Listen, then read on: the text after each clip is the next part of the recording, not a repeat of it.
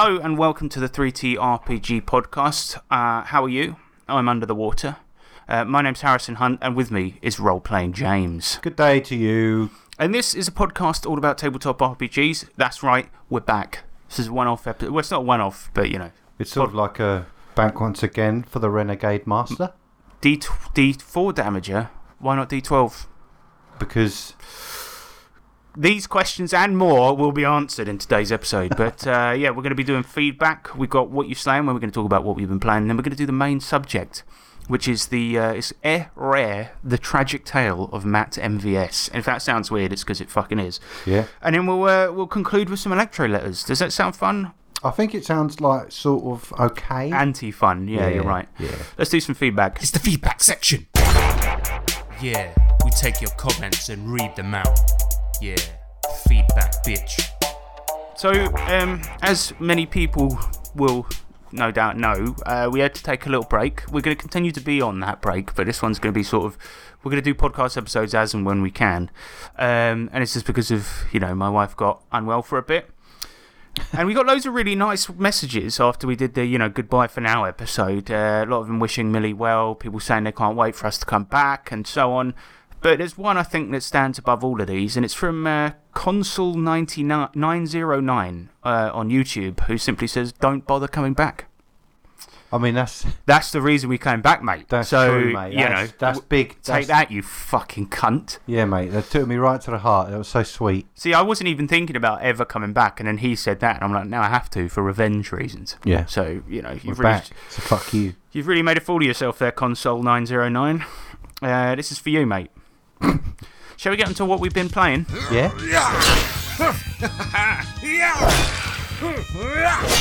And have one of these. Oi, yeah. What you slaying? So uh, we've been playing some Fallout, Savage Fallout, which is a uh, it's a free mod for Savage Worlds that uh, takes inspiration from the uh, first couple of Fallout games um, to make it into a Fallout RPG, and it's better than the Fallout RPG that's Oh, actually out is. there. It so is hands down. Like we know this because like we're experts in it. We are experts in that very specific field. that and uh, medical science and rockets science as well, isn't it? Yeah. Yep, yep, yep, yep, yep, yep. Also dicks. That too. I'm a. That's. I'm really an expert in that, though. I mean, like really. You show me a dick, I'm like, that's a dick. I know. Exactly. But yeah, we've been playing Fallout. Um, my brother Sean, who is uh, sometimes a host on this when he could be fucking bothered, uh, he's been uh, he's been running us. He's been running us through Fallout New California, which is uh, sort of. Um, I'd say a sequel to Fallout One and Two in in a certain way, but it's sort of it's actually set out after New Vegas. Um, it's fucking great. We so we didn't go for a vault start. uh, For those that don't, actually, fuck it. Everyone knows what Fallout is. But um, yeah, we've got James. You're playing a character called Coach McGulk, who is Yeah, boy. a ghoul coach who has forgotten his past. He was actually alive before the nukes hit. Somehow survived. He doesn't know how. Yeah. And he's my coach. I'm playing. Sean hates pun names, so I always try to come up with a pun name. Yeah. Uh, but I, I think I think I try to make it work. So I'm, I'm playing Ray Asian, and it's a nickname because his name's Raymond Briggs, and he's a boxer, and he's called Asian because his fists hit like a nuclear blast. he's got gigantism, and uh, then we've got Dennis McD, who was a vault dweller, and he w- well in his original. In his original thing, uh, like like backstory, he was from a tribe, wasn't he, that worshipped McDonald's. Yeah. And he was also like But that's somehow changed now because my character mentioned it last game. He's like, no, I don't think that's true. I'm like, mate, you need to lay off the fucking shisha, mate, because you definitely said that. I mean, he did, yeah, because it's like uh, it's yeah. We'll get on to Well, anyway, let's yeah, let's talk about the actual storyline because I think that it's I think it's been fun, and obviously we've been away for like fucking ages. I mean, when we did the last episode, the goodbye one, we hadn't actually started the Fallout campaign yet. We'd only talked about our characters. well, yeah. So um, yeah, I mean it's been it's been a pretty wild ride. Essentially, Sean's got this crazy table, and we're playing in California, right? But it's like you know, it's obviously after the nukes, and the Sean's got this crazy table of a thousand. uh, No, it, there's one that comes with Fallout, Savage Fallout. That's like all the random encounters. Sorry, there's a plane going by there.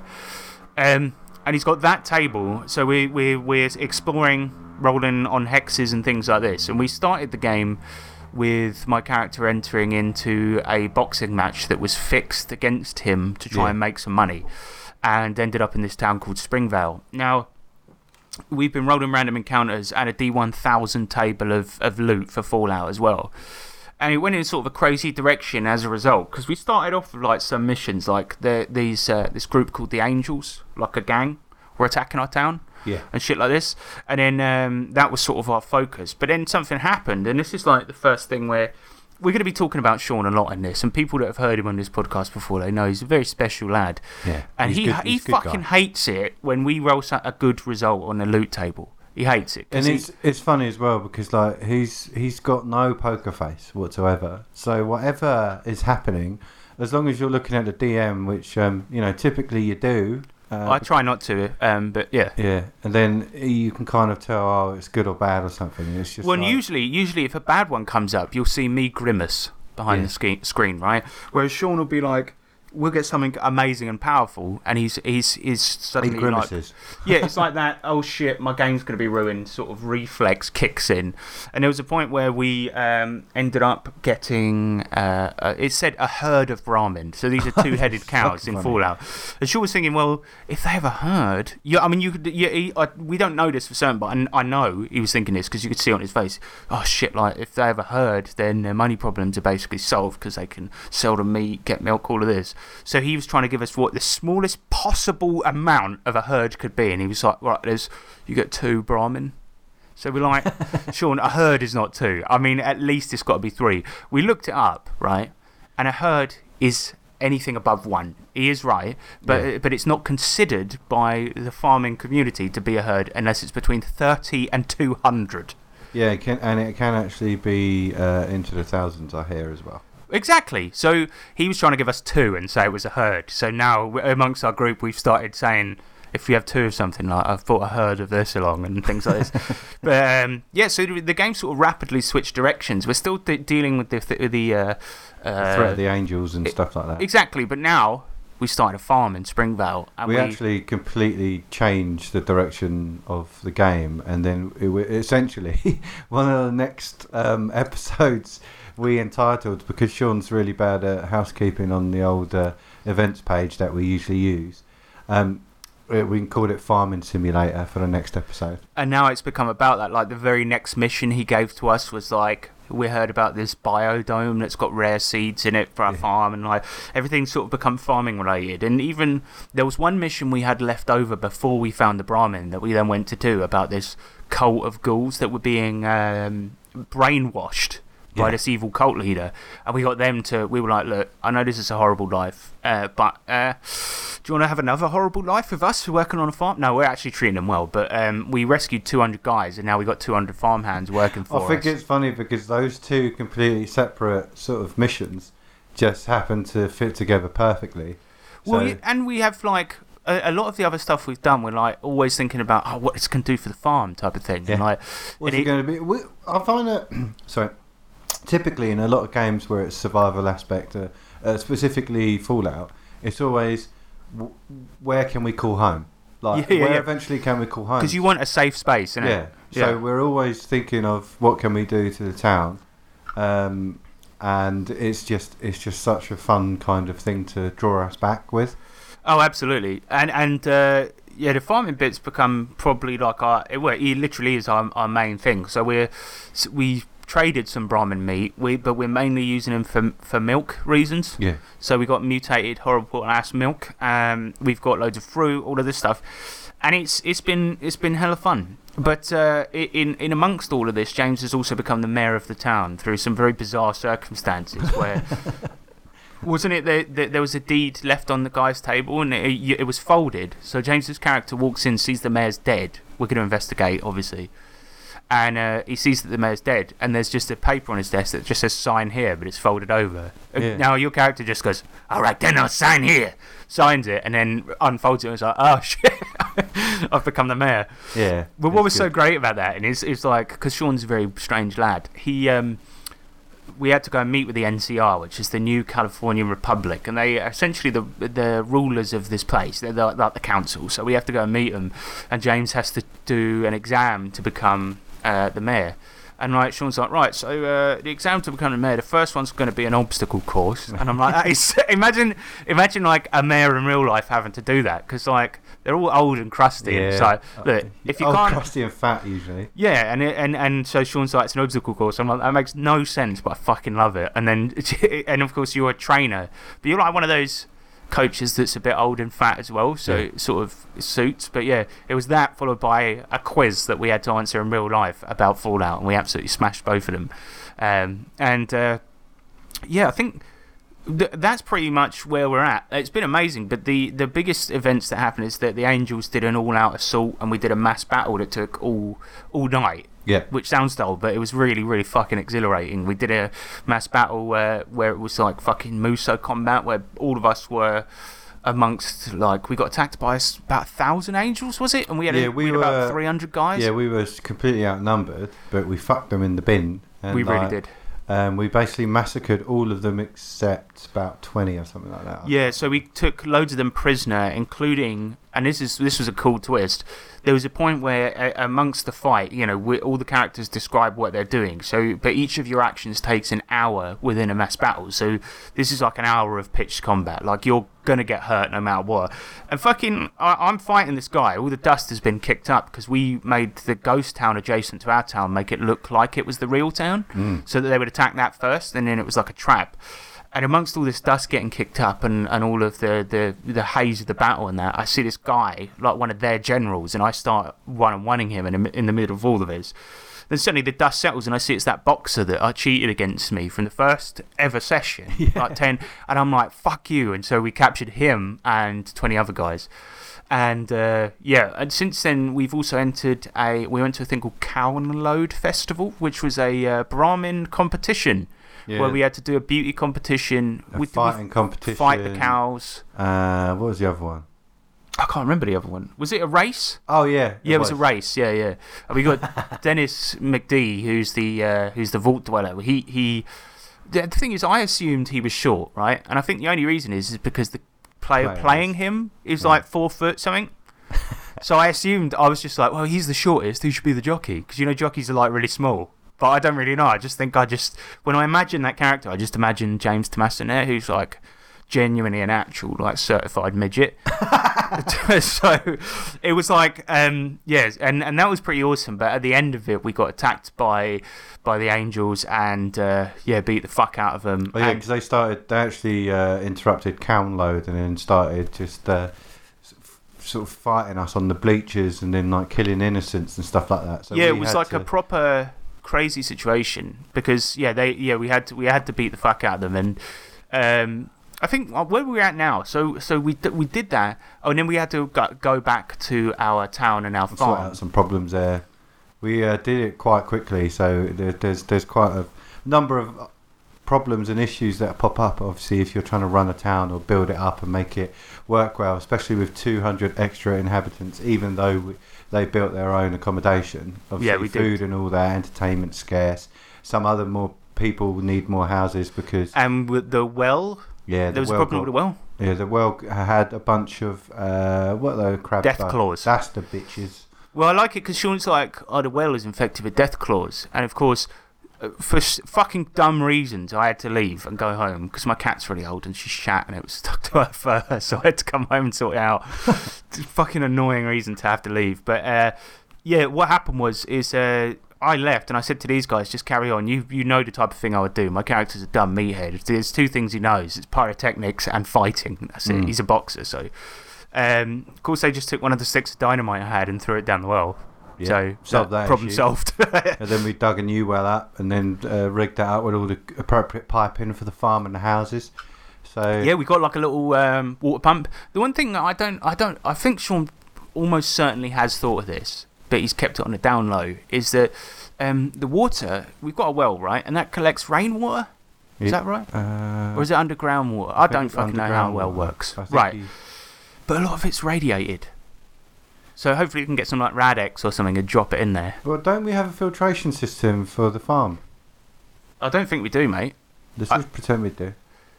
Yeah, that'd be nice. We'll just tell Sean that next weekend. so Sean, just we gaslight him. By the way, we have By the way, I don't know if you remember this, but um, Uh, no, because we're watering the crops currently with irradiated water. That's why it's all. it- It's not because we.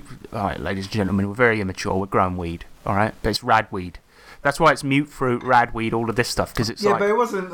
it was like, okay, Sean, what are these seeds? He's like, uh, this one's uh, some kind of like uh, some kind of antidote, like a like antibiotic. And I was like, oh, what, like a new nucanana, you could call it. He's like, yeah, that's good. so now it's just called that Yeah, and then he's like, oh yeah, this one is uh, this one's what's it fucking called? You just say? radweed. No, this one's yeah, this one's weed, uh, radweed. So it's like what?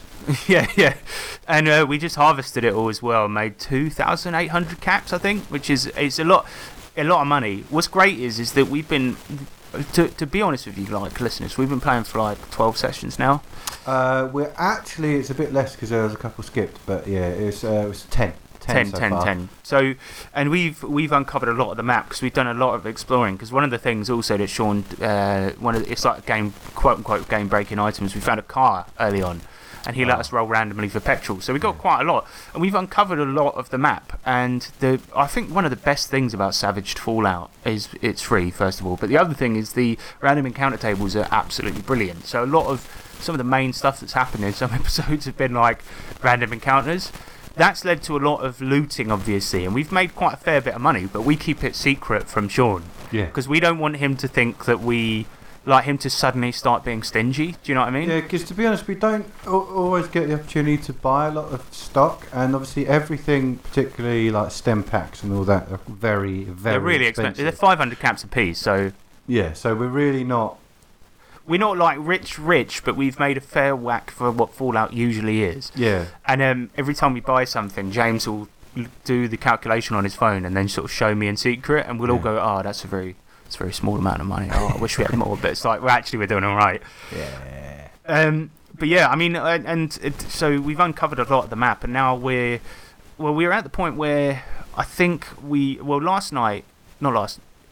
Was it last night? No, two nights ago. yeah. We did. Uh, we we sort of did a bit of housekeeping and upkeep on the farm, and one of the big backstories is that it turns out that the angels, at least at some level, are led by one of the characters' dads. So we're going to go after him, but he's all the way on the other side of the map, and that's Yeah. where we're at at the moment. Um, so it's going to be a lot of fun, like cruising across the wasteland. But b- just before that, we one of the problems we had with the village was that there was a lack of entertainment, and which we were trying to find somebody that could have a permanent spot in the pub to entertain everyone, like a musician or something. So we held a talent competition. Turns out everyone in the fucking village is useless, and it was uh, it was- they were so rubbish. Like I can't remember. There were some of them that were very weird. That I can't remember. It's like I don't know, like a slug balancer or something like this. But ended up with me headlining uh, with a boxing match. Now we've created essentially the WWE equivalent of boxing. yeah. Called it BBC. It's called the BBC, which means what is it? The Brutal Boxing Club. Yeah, Uh, not what you think, listen. That is why we called it that because we're immature. But um, yeah, so it was pretty good because I, I got that bloke, that guy I'd lost to before, I got him out of jail. Before we did, James's character broke his foot to ensure that he would start the battle with one wound. yeah. And then when we got him in the ring, I fucking I I pelted him so hard he would have died had I not declared it was knockout damage. Yeah. Then we sort of woke him up. So one of you poured water on him to wake him up, and then Oh, as he it was, just sort um, of he got pissed on by someone else. That's right. Yeah, yeah, yeah, yeah. yeah we yeah. treated him badly. We treated him really. I mean, he fucking deserved it, man. He was going to come and kill us. But what was great is then, as he's waking up and he's stumbling around the ring, bare, like concussed, barely able to figure out where he is, um, you slide a chair into the ring and start get everyone chanting, "Give him the chair!" And this is like a, pro, a boxing match. And of course, um, I pointed to it, pointed to him, and got him to pick it up and did the sort of bring it on gesture. And uh, of course, then I just because I got the Joker, which is like an initiative thing basically. It meant I could interrupt his turn. He picks up the chair. I punch the chair into his face, killing him immediately, uh, crushing his head. So it was a pretty good revenge and a great show, and everyone was pretty entertained. But Yeah, because we wanted to focus on the entertainment factor for the townsfolk so that they could have their entertainment satisfied and appeased until we got uh, someone else in. What was great as well is like a massive conflict of interest was that you were the referee as well. Oh, was hilarious. it was just such a fixed match. It was unbelievable. But he deserved it. He did it to me. I did it back to him. End of story. End of sentence. So uh, yeah, that's where we're at. So um, yeah, we're going to be playing more of that soon. I mean, the the one of my favourite encounters, J- James's character. I think I can say this. He's a bit. He's. I, I think I don't think he's a dick. Like he's he's actually quite a caring bloke, but he's a bit self-interested and not that empathetic. Yeah. And there was a point where we were driving across the wasteland, and Sean Rose this random encounter, and he goes, "You see a family of starving people. They're like, we just need somewhere to live." And James looks around at the car. He's like, "We ain't got any more seats." So he, he just goes, "Village is that way. See ya!" And then just drives off, and he blasts sand into their their like already dehydrated faces, and then we just go off in a, another direction. What was great as well is that we did flashbacks of our backstory and we saw it, he, James's character doesn't remember it, but we saw like you uh, when the nuke hit. Yeah, yeah. and uh, the coach of a of a of a children's baseball team. and there's like we see the nuclear blast and ja- uh, Sean I think was trying to angle for you to go right I've got to save these kids. Let's get them out of here. But you just hopped in the van and were like good luck kids. See ya I think um no, because he he sleeper agented me. Oh, that's right. Yeah. So it tur- that's it. It turns out that your character was a sleeper agent, so he was in a different mode at that time, which might explain his Amnesia. that and also but also the fact that he there's there's like um like he's got multiple I don't know what you call it multiple standards like do you know Oh, what I right, mean Yeah, yeah. it's like but he treats his friends very well teaches treats his village His very well but on a personal level Yeah. Yeah. he doesn't want to hear about it but as long as the guys that everyone in in the town are okay that's fine Yeah. but I don't but if they came to him uh, I think if somebody came to you one on one and been like we're starving you'd be like everyone else has got food shut up um, just ask somebody. Oh, yeah, but it's it's been a hell of a lot of fun. That's it, pretty much for Fallout. The what we've been playing. Uh, another thing though that has become a running theme of this game, which is fucking weird, right? It's my brother. Here, he's a he's a vegan, uh, quote, quote unquote. Uh, and and it's like the worst thing was right. You know, like meat flavored crisps. Yeah. Okay. We all like them. We all enjoy them. You know, there's quite a lot out there that are genuinely vegan as well. Yeah, because like sometimes the beef flavoring is completely artificial, Yeah. and it's there's nothing like it might have milk powder in it or something like this, but like. The, but if you go posh, right, uh, and there's this there's this crisp company called Pipers. Shout out to Pipers. Like I want to get a sponsorship Peeper. from them. Peepers, and uh, I want to get a sponsorship from them. But they make these beef crisps, and on the back, like one of the ingredients is straight up just pork sausage. No, they were these were pork ones, weren't they? Yeah. Uh, it's just The straight, and, and the other one's like just straight up beef. Like it's got beef in it. Then the other one had chorizo in it. Yeah, Ch- chorizo. And um, Sean was eating them all fucking night, right? He was like, I, I seen him like probably eat handfuls of them, and then later on we were looking at the ingredients, and it's like Sean, it just says it just says pork sausage on here, like. And he's like, oh no, like I only had a couple, like he's, he's all devastated. And then it like as the conversation went on, he's like, I just had one. And then like later on, he was like, he was like, I just had a tiny shard of like one crisp. Like, He's trying to Sean, play I it seen him down. in- because he He's he trying has to convince himself. as a yeah exactly, but as a GM as well, constantly what he does Puts is he hand over the uh, fucking screen the screen. just as he's about to say something, Yeah. and we'll be like. Uh, he'll ask us to roll, and he go roll, roll stealth. You roll it, and then you wait Fistful into his mouth. and, he, and he's like, "Uh, so like, and it's like, so I've, it's not as if I didn't see him eating them. He's been eating them all night. He was loving them, Yeah. and then and then like, yeah. And what was funny is, is I sent a meme of Kirby, and it was like him hoovering up a bunch of stuff, and I put over the over the stuff meat crisps, and then over Kirby it was Sean, and he uh, James was giving the other two a lift home, and uh, He had to describe it to us because Yeah, Sean was in the back, and then he went, "Oh no!" And he's like, "What?" He goes, "Oh, Harrison sent a gift." Uh, uh, and I was like, "What is it?" And he said, "Oh, he sent a gif of uh, Kirby, it's animated with loads of stuff going into his mouth, and then I'm Kirby, and then it says literal meat." Oh yeah, that was it. It's just the idea of Sean having to describe a meme cussing him is just the funniest thing ever. It's he, um, funny. but like, like you, you that, that that was funny in and of itself. But the Yeah. next, the next, Yeah, the, the week later, was, it some, was it a week later? ish, two weeks later, Uh, if, yeah, if that. We we go we go to the pub beforehand, right, to, to eat dinner the, Yeah. before every game, Typically, right? we, we, that's like a normal thing now.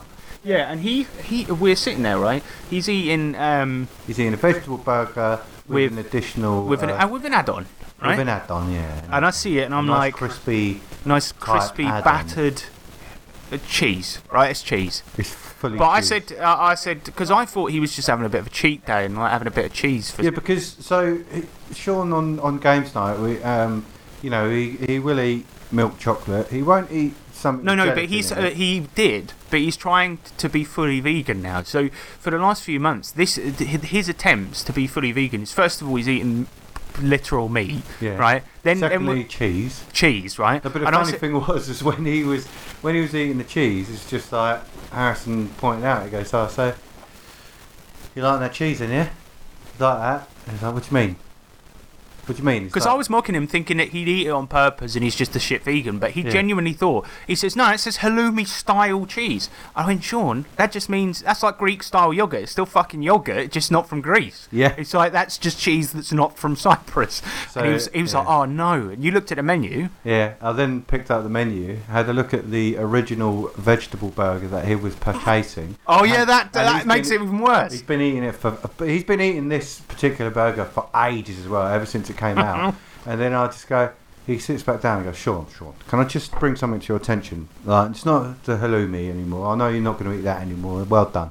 But you know the vegetable burger that you so love. So I'm just just going to read out the ingredients that are available for you to look before you actually click on it on your phone screen.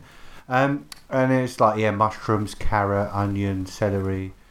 Yeah, and he's like, oh yeah, that's cool. Uh, yeah. Oh yeah, because James actually did it like this. He was reading it all out. Sean was like, "Yeah, cool, Yeah. sweet." And I went, yeah. oh, yeah, and then uh, just a couple more ingredients. It's got um, mozzarella and mature cheddar cheese in it. And he's like, oh! But it says on the menu vegetarian. It doesn't say vegan, right? Yeah.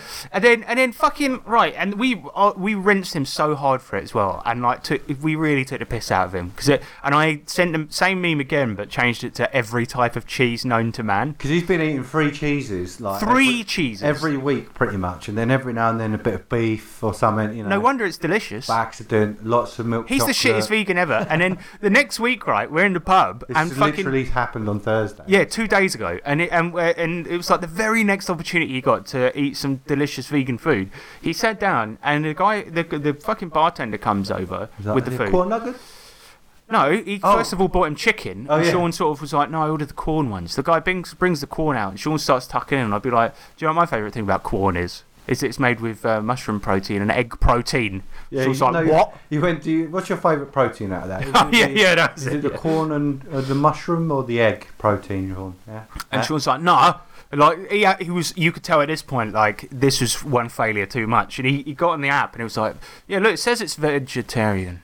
but he he actually looked broken. There was a good like few So- minutes where he was slumped over. He, he looked really angry. James was like, Sean, you're all right? And he's like, yeah, yeah, I'm all right. Yeah. Yeah. So we didn't. We, sort we said to didn't- him like, like we're going to let you off this time. I'm not going to rinse you quite as hard as I did. but but I need to point something out, right? something right on the same night. Ah, again! And Like, it's the same fucking thing. It, the thing is, right? We we eating these crisps, uh, cream. Ch- was it? Sour cream and Sour chive, cream and right? chive. And they're like the the cheapo versions where they're weird shapes, uh, but they're always a party favourite, right? They're always tasty. And Sean's obviously he's proper fisting them into his mouth, man. And then James sent me a picture during the game. He'd just taken of it. Literally says milk on the back. It's cream. It's got fucking milk in it, Sean. But um, But we didn't tell him at the time, so No, no. now now now you we've got that loaded if we ever need to rinse him again. But it's just so funny because it's like Sean. I, I just said to him, I was like, look, if you don't if you don't care enough to ch- to read the ingredients, that's fine. Just don't worry is about well, it. It's like you know, for quite some time, he did say, "Well, I kind of I go a bit loose on games night only." Yeah, he tries to he tries to more or less not eat cheese, but he eats it sometimes. But now he's trying to completely not, and he's eaten more now than he ever has in his entire life. But the thing is, the, the corn nuggets and the, the vegetable burger slash halloumi fucking burger, Sean's been eating for months. Yeah. Oh yeah, yeah, yeah, yeah. No doubt. So that's rough.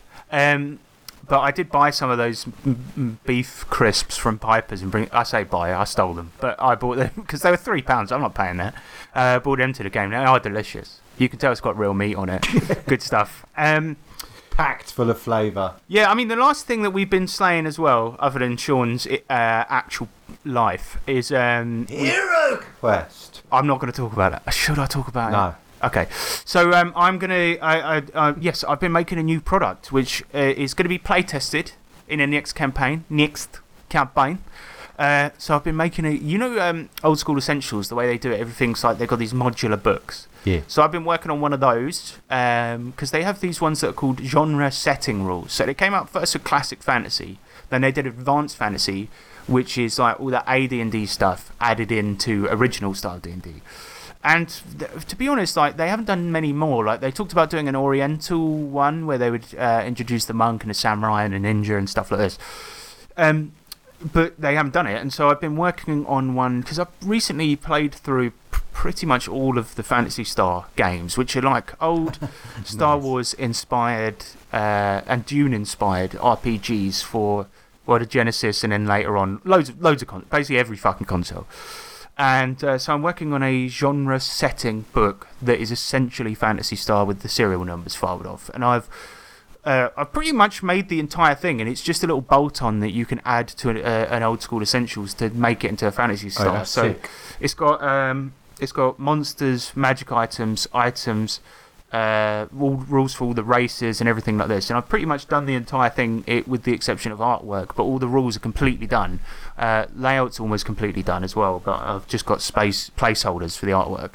So um, I don't know what I'm going to call it, but Phantasy Star is spelt with a PH. So I might just literally call it Fantasy Star or Star Fan. I don't know. I don't know yet. But yeah. So the next campaign we play after this. start. Fantasy Start, yeah. like, oh, yeah, something like that. I don't know. Well, we'll, we'll, but I've I've done all of the rules and I've actually got it printed out. So um, we're going to be playtesting it in the next campaign. So yeah, if you if you have it already, just download one of the free products from DriveThruRPG from 3D RPG Publishing, and then you'll get notified when the Fantasy Star. I uh, my working title for it literally has been Fantasy Star PG. Just fucking stupid, but um, yeah. So that should be out. Well, it'll be a while yeah, but like uh, a couple of weeks This of year? play testing and things. Yeah, it'll be out this year for definite. That'll do, innit? Yeah. But anyway, that's it. Should we do uh, main subject? Yeah, boy. Main. Subject. Ma- ma- magic. Main. Subject. Tokyo. Main. Subject. So, as a long time enjoyer of cringe internet content from Fat Daddy Wide Load to possible the best LARP video ever made, I've seen it all. But in my years and years of finding and sending weird, awkward content to my friends and family, there is one video that stands above all of these. Perhaps uh, the most mystifying, mind scrabbling, and painful to watch.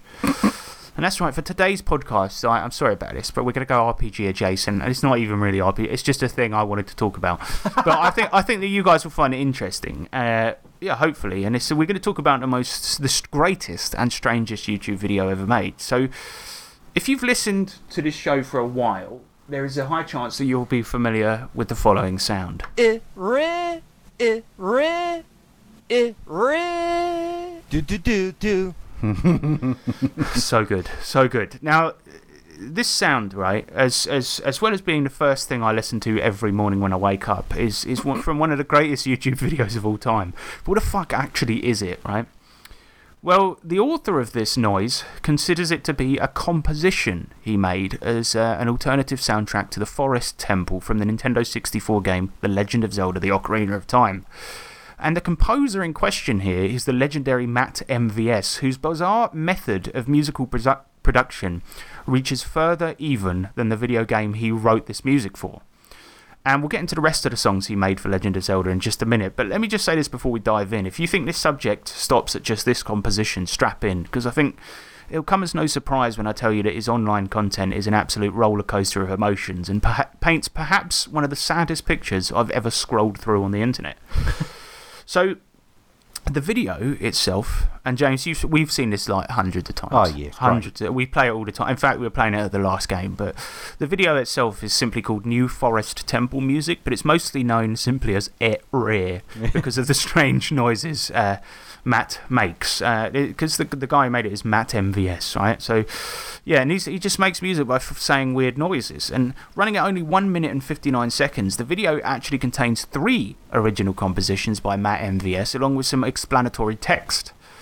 And the first one, and we'll discuss the video after we've, we've sort of gone through it, right? But the first one starts with the following text. It simply says, These are Forest Temple songs I have created, in brackets, sung. Here is the first one. And uh, the first song sounds like this. do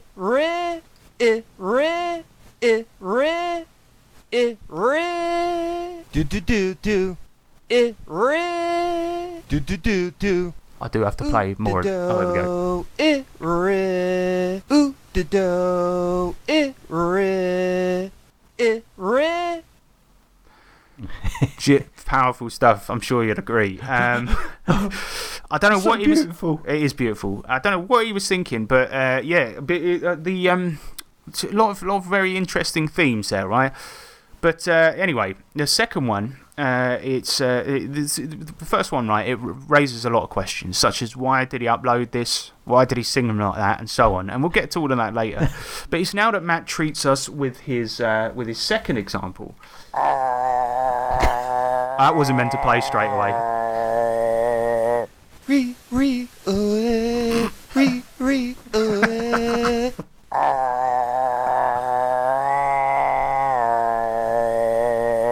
re re uh re re uh Yeah, I mean, in terms of cringe, this is definitely going to be actually literally uncomfortable for some people. It's great.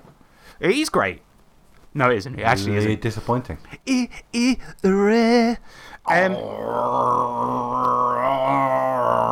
I don't know what kind of brain he has, but to even think of doing that noise into a mic, like you've got to have some serious, serious problems, and he does, which we'll get into in a bit. But like, uh, it's just I love it so much, and uh, I'm glad that that one in particular, as he says in the video, is just a, a small example because he says, uh, here's the second one, a small example.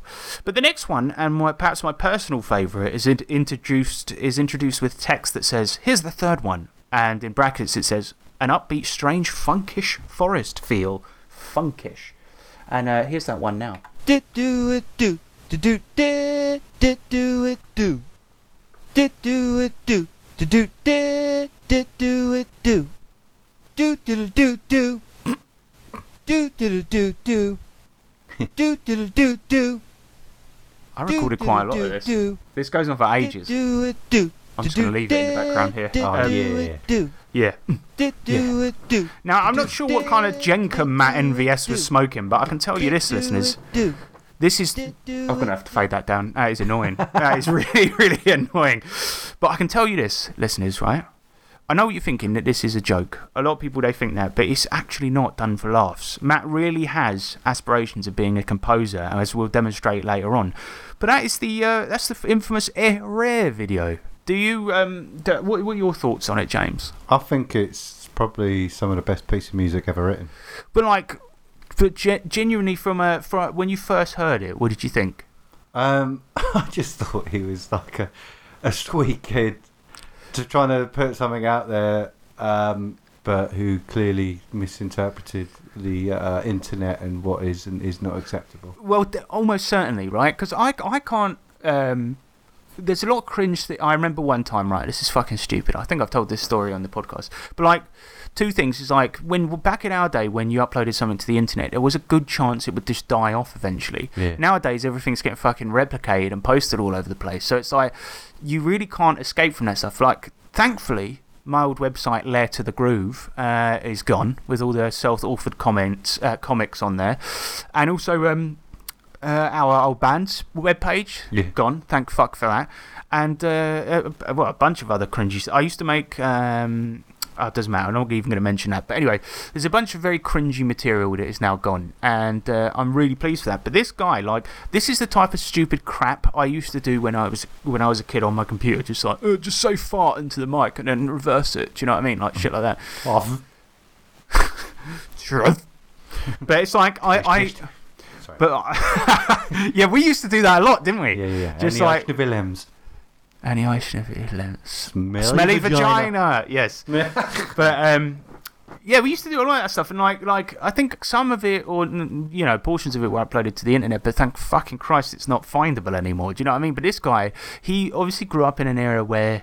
He probably put this online 20. Anyway, actually, I do know how, how it spread, but uh, we'll get into that now, actually, because originally uploaded on 2012, right? But it was uh, seen by almost no one. And in 2015, uh, three years later after it was posted, it got posted on the 4chan's cringe board, where it gained massive popularity. And in 2016, it was taken down by Matt MVS after he became a laughing stock.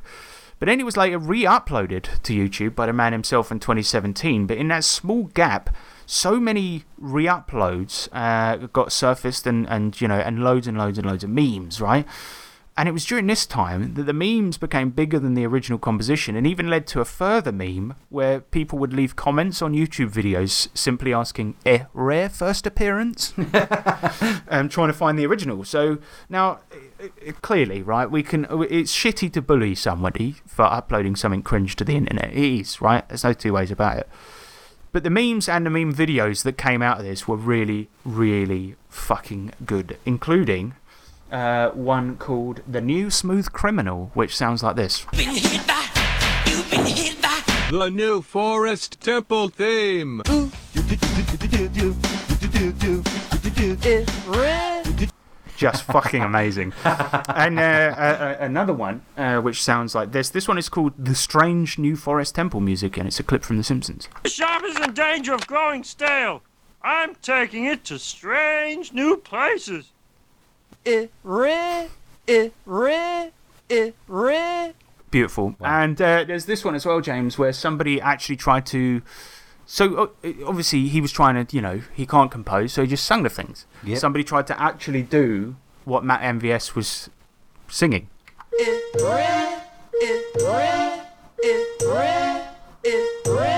This is using the actual Zelda sound font as well. Brilliant.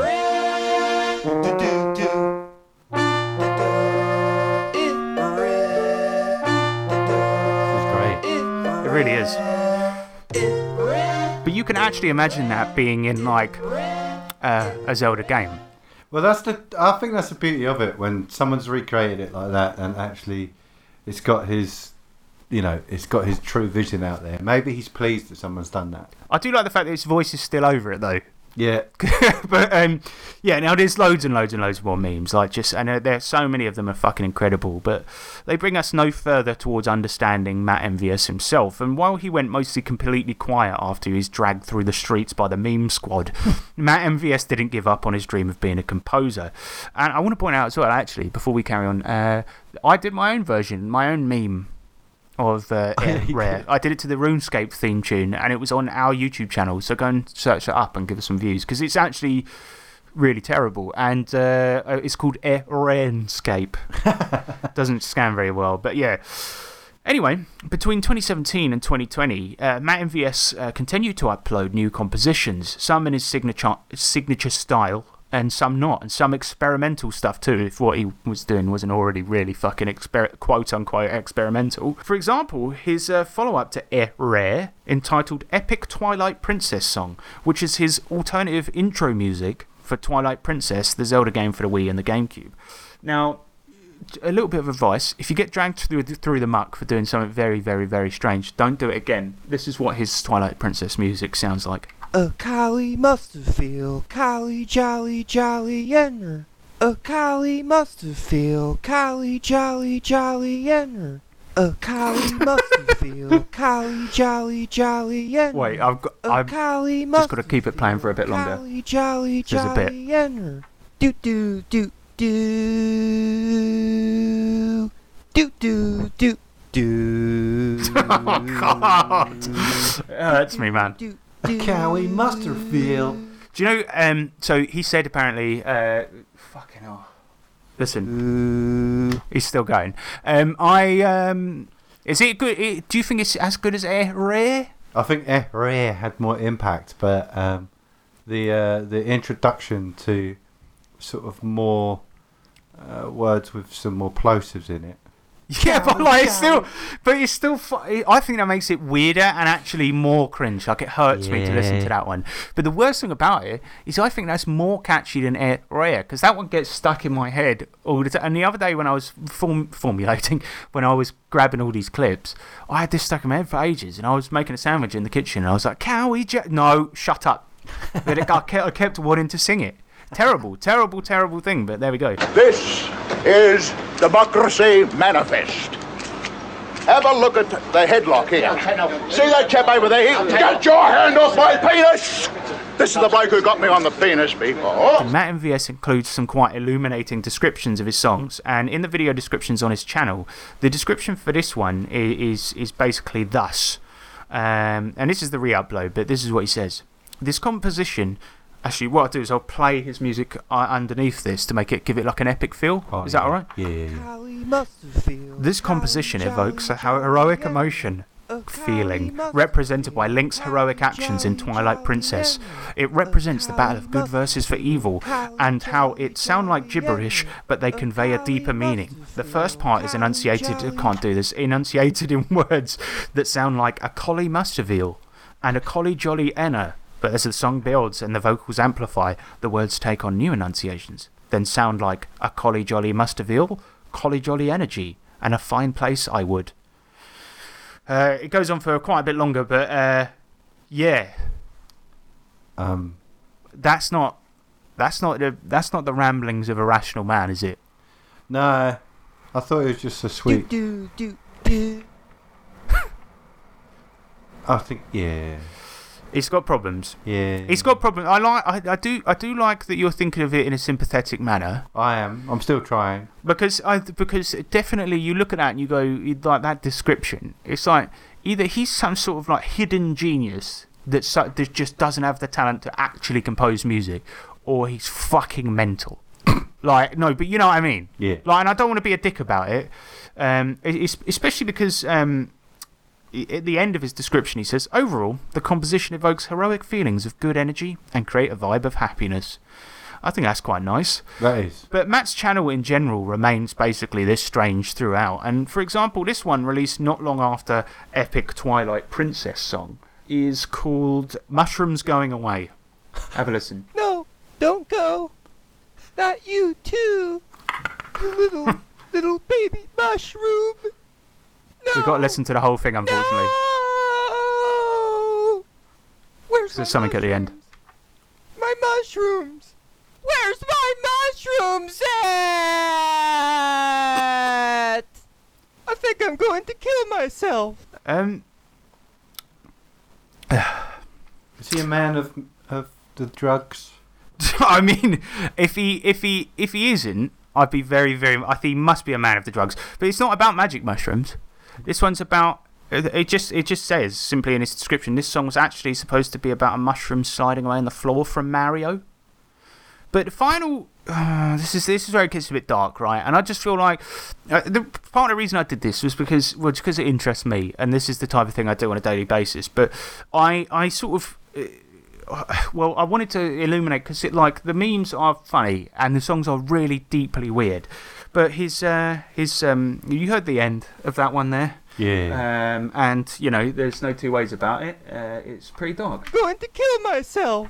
which is uh, which is weird because there was a gap between uploads right after this one, and uh, he then ended up uh, with a. Then his next video was simply called "I am not going to kill myself. This life may still be worth living." Now, as far as I'm aware, Matt had never, never publicly, outside of mushrooms going away, stated his intention to do anything this rash. But in this latest video, that the uh, I'm not going to kill myself, which is seven seconds of silence with a single paragraph on the screen, he says that uh, he has quote not felt feelings of transcendent happiness for some time, and goes on to say that in his scientific mind, he knows there is a chance greater than zero that he can feel those feelings again. So he's going to give it one more shot. Now, this is terribly sad, of course, and I would never joke about this type of thing. However, and I'm not gonna, don't worry, but I'm just saying, this is where, like, you look into behind these things and things tend to get a little bit dark, and it's sad, and I'm sorry about that, but trust me, it has a good ending. I don't think the way the, inter- internet treated him helped with his dark thoughts, right? Of course they didn't. Um, but I also think that he should be allowed to use YouTube. But let you know, let's call a spade a spade. His videos are very easy targets for piss taking, mm. and they do deserve it a bit. But not him, you know. But his work is fucking weird. Let, us just let's just call it what it is. And I think that it, I I feel like the trouble is, is that he got dragged through the muck when he made Air Rare. Then he made this stuff. And it's like, I, no wonder he feels like shit because he's really just gone. I know you. I know you really, really rinsed me for this, but here's more of it. It's like, fuck, Matt, come on. But I am pleased to say, however, James, and you'll be pleased to hear this, that he did get himself some actual production software and started actually making music. Not in his signature style. He changed. He changed it. Can't wait. The unfortunate thing is he did make another video for the Forest Temple where in his usual style, but we'll ignore that one. Uh, so on October 18th, 2016, he finally made his first traditional song, and it's actually um, not entirely awful. Let's uh, play the clip here. the depths of space into the Okay, this bit is a bit weird. This power holds something beyond. Something beyond. Something This, it does get less weird.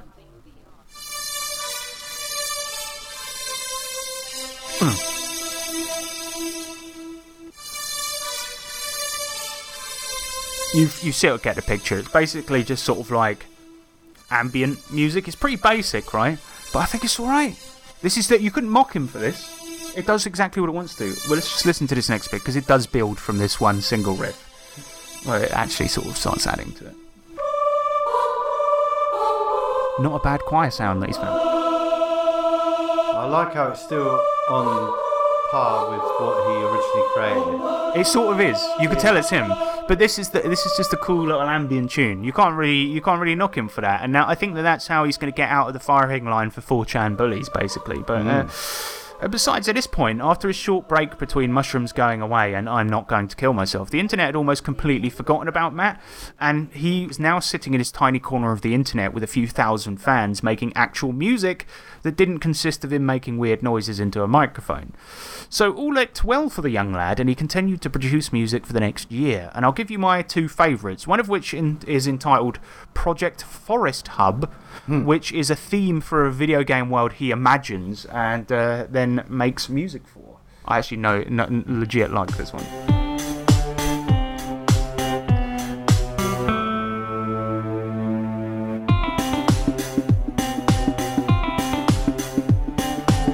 Ere. Do, do, do.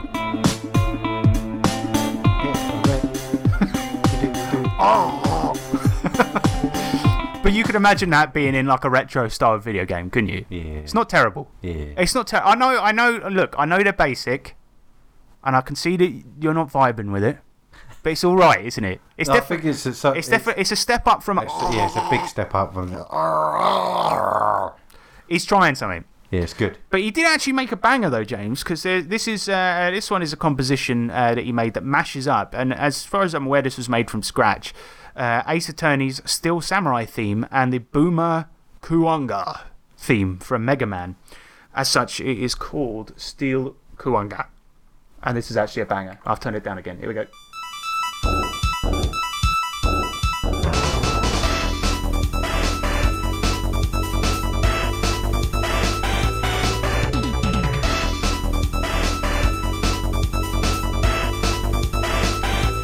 This bit.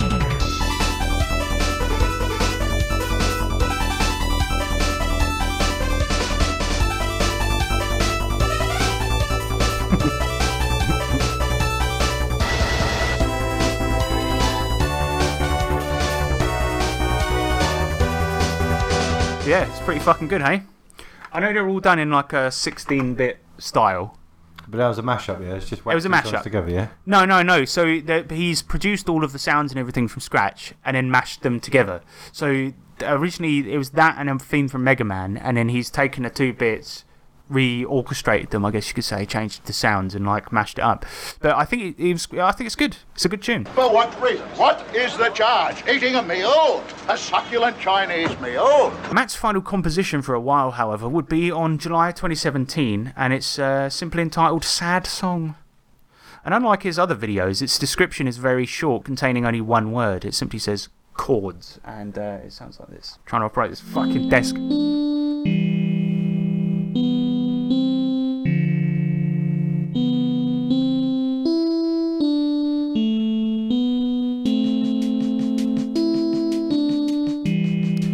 Now, this is pretty much it for a solid year. After Air Rare, Matt continued to make tunes, some in his original style, but mo- mostly he evolved actually into making literal music, except for one outing, and it's uh, only one of its type on his channel. But Matt actually started doing um, sound effect production, so like making sound effects that you could you could use in your products Oh, if you wanted to. I, I, Now, I uh, want to. I won't tell you what the title of this one is, but I think because it'll give it away. But I'm just gonna. But why don't you try and guess what this sound effect is supposed to be?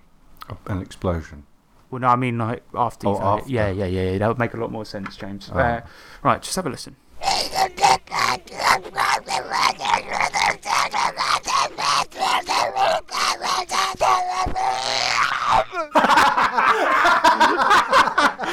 It's the, the end where his real voice comes through. That. All right, I'm just I'm gonna read it back here and just play that last bit again because.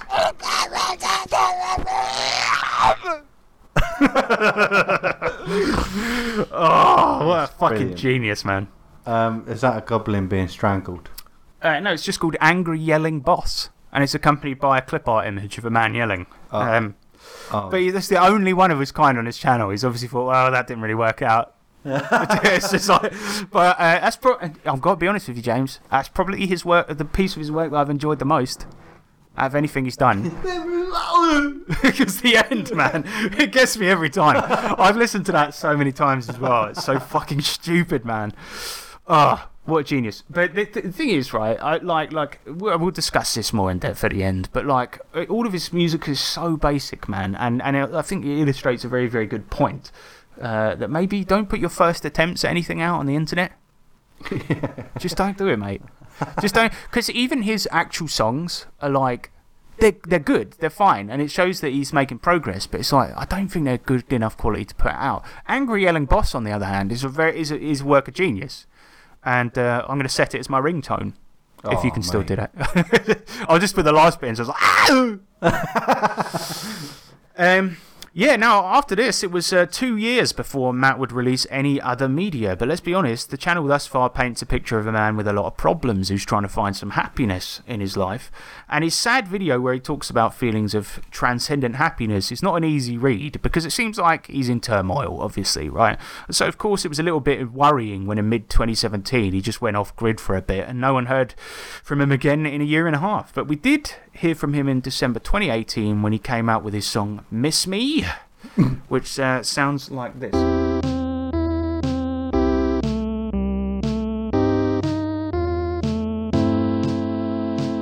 This song's uh, jaunty feel is accompanied by the following description. He says, My spirituality has recovered and entered a groovy sort of mood.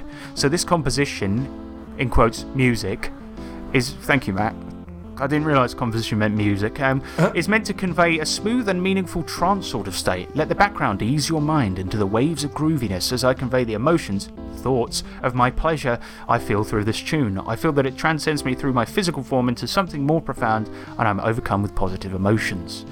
And he says, I hope to produce, compose, more transcendent pieces of otherworldly types of arrangements in the future. So it looks like, for some reason, Matt found a bit of peace. And I'm not saying that composing actual music rather than making odd sounds into a mic then getting bullied is the reason he's happy now, but it certainly helps. Now, his final ever effort came a few weeks after this with a song entitled Hero's Triumphant Return, which is another song in his weird imagined video game, and I'll play that at the end of the segment or something. But uh, yeah, he's, he's, he finally found happiness. I don't know what happened in those two years he was away, but he's, he's, a, he's a happy lad. He didn't end up doing anything stupid. And uh, I don't know really why I wanted to do this segment, but it's just something that interested me because it's like everyone knows the meme and they rip the fuck out of him and call him a weirdo. I think there's And- quite a lot of people in the RPG community that know it because it's obviously based around fantasy. It's like a yeah, it's a video game, isn't it? So it's like yeah, a lot of people are, are gonna gonna be aware of it. But like, I just find it kind of funny because it's like, well, everyone um, uh, sort of dragged them through the muck, but actually, maybe sometimes do a little dive into. I mean, I still listen to Rare all the time, and I find it funny, and it still is funny, and it is weird, and he is weird. But the, but the thing is, it's like I said, just don't put the first thing you do out onto the internet. just don't, because you're only ever going to get rinsed. And I feel sorry for him that, like, I'm sure there was other stuff in his life that made him feel how he did. Because I doubt being bullied by 4chan is going to make you feel that disgusting, but because they're just a bunch of cunts. But it's like, at the end of the day, like, you've got to show some restraint when you're do, doing weird stuff like this. Yeah. But what do you think then? What do you think of uh, his music overall? What, what are your thoughts on the whole Matt MVS situation? I should point out, I did. I've sent him a message and asked him to come on for an interview, but he never responded. Oh, maybe he will in like a year when he resurfaces again. Yeah, well, the only trouble is, is I actually wanted to produce this episode like a couple of years ago. So that I did send him a message a couple of years ago. So I, don't, I don't think he's ever going to respond. Okay.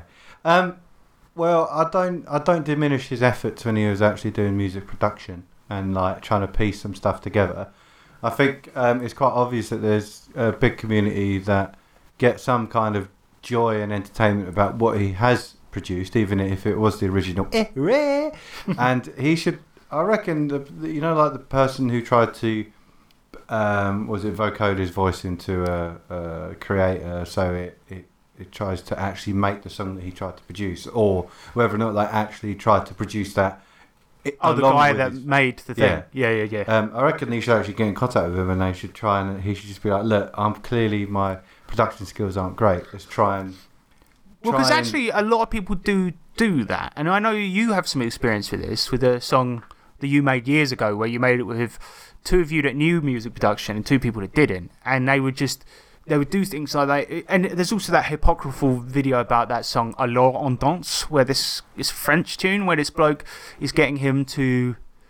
Uh, he's, he's like, this is how the song was made, and this is guy standing next to the actual producer going, it should go like this. Gong, gong, gong, gong, gong, gong, gong, gong. But that's a genuine actual thing people do. Yeah. Because you, you've seen it, and like your mates who don't know music or music theory or music production, they'll go like, no, it should go like this. And you're like, then, then the producer listens and turns it into something. Yeah. So maybe, like, you're right, Matt MVS, because the actual song that that guy made where he tried to do his original vision turned out all right. It sounds like a thing that could be in a Zelda game at least. Yeah, and when he was when he was eventually actually making stuff with a metronome, uh, then it kind of you could see the flow of where he was trying to get to better.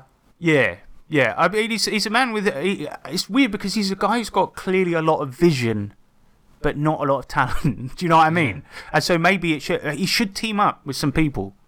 But then it might. I don't know. It's like it's like those. uh, Maybe it's like those types of people. Like I've had it before. I'm. I don't do many.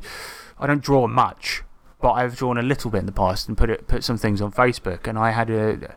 A common friend of ours who who texted me and was like, "Right, I have this idea for a comic and I want you to draw it." I'm like, first of all, I'm not very good at all. Second of all, like it's good one of those situations. Like Matt MVS, imagine if he just went to like music productions and so I've got this idea and he sent them air rare. It would only make make him meme further. But I think that I think he needs to keep plugging away at the music and, and try to make something of it. And I'm not saying that in a patron- patronising way because I'm shit at making music. But he, um, yeah, I don't know, man. And it's just, it, ah, I, I feel I feel terrible for him because it's like at the end of the day, he has got some problems clearly. Well, he obviously has, but it's quite. I, even though it's like I agree with the maybe don't put it on, up your first uh, attempt at something. Um, at the same time, But what he put out wasn't even his first attempt. It was like the pre-attempt. Oh yeah, but I mean, like even like for instance, I was uh, going to move on to say like, uh, uh, I suppose at least for him, he has been trying. You know, it's like he did take it down and then re-upload it, Mm. but it shows that he was still sort of consistently trying for quite a good amount of time. Well, also, I, I want to point out, like, a lot of times, we, uh, I think what what's fine is to laugh with somebody, not at them, right? But in this particular case, yeah, we are laughing at that song, but it's clear that he's tried to move away from it. And also, I feel like it's more so that you're not. there's no hate in it. Yeah, you're not laughing at him as a person. You're laughing at the Something cringy did when he was young. Yeah, the end result of a song. So you're laughing at the material, not the person. But If that makes sense. No, no, it, it makes a, it makes a lot of sense, and I think that probably maybe part of the reason that him getting slagged by everyone was so hurtful is because he's a person that can't distance himself from his work. It's like earlier on we read a shitty comment out, but it's like, oh, you, you don't like the podcast. I'm like, I don't fucking care. Like, it just it doesn't bother. I don't like the podcast. some people like it, some people don't. exactly. If you don't But- like it, don't listen. I can understand someone being hurt for being slagged off for a project they've spent, you know, a significant portion of their life making. But how how long did he work on Air Rare? Do you think it was like you know when you see in, in like serial killer things where it's like Do you reckon they've got there? they've got one of those mad walls full of loads of papers and he's like Or he's sitting there on the. He gets the same tube every day, and then he's been sitting there musing for two years. writing in a big like- uh, notebook. He's got like three notebooks full up, and then he comes out and he goes, "Right, I've got it." I've got it. Takes a deep breath. He walks up to the mic. Re, it, re,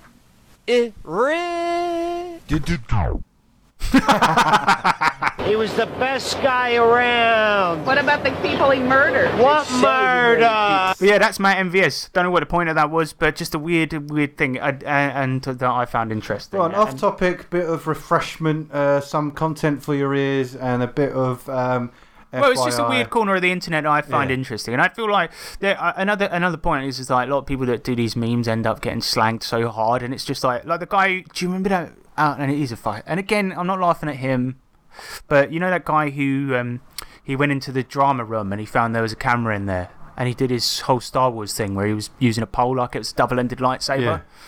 And he got he got bullied off the face of the planet because he was like, well, he was trying to get a real job, but people recognised him and he couldn't do it. So he ended up suing the school who uploaded it uh, without his permission. And it's like, at the end of the Matt can't do anything like that because he uploaded it. He can't sue himself. But like at the end of the day, I don't think it's worth being a cunt to somebody about. But like, I love that fucking video and I watch it almost every day.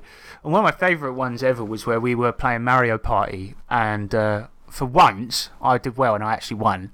and you, I, and somebody else were playing it, and we were all very drunk. And he was really fucking stoned to the point of being like catatonic.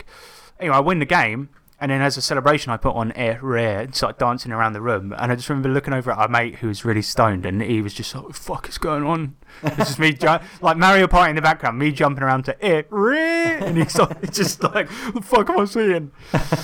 um, but yeah, that's Matt MVS. I hope you enjoyed that one. Bit of a weird deep dive into a, a, a video that I like. But we should we do some questions? Yeah, boy. In the future, you will be able to send a letter or parcel from anywhere on the planet. This, sir, is the electro letter. All right, let's do some electro letters. Just before we do though, I just want to hear what that you know that angry yelling boss. Mm. I want to hear what that would be like. Slowed down.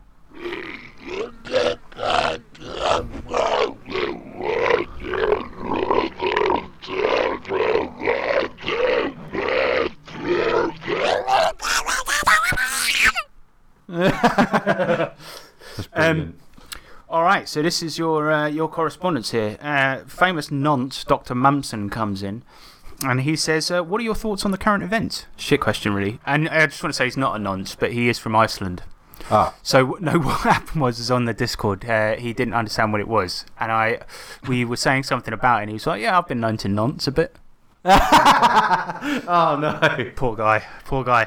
Uh, current events. I mean, the only thing, the only thing that's been that has been going on really is the the, the Titanic submarine. Ah, I guess like a lot of people have thoughts on that, but got some imploding to do. gutted. But uh, yeah, so uh, I don't. I, I'm not going to talk about it. Bargle the infamous. He says, "Are GM screens necessary, or are they inherently alienating?" Bonus question: How high should screens GMs be? To be GM screens be? GMs should be very high. I They imagine. should all the time.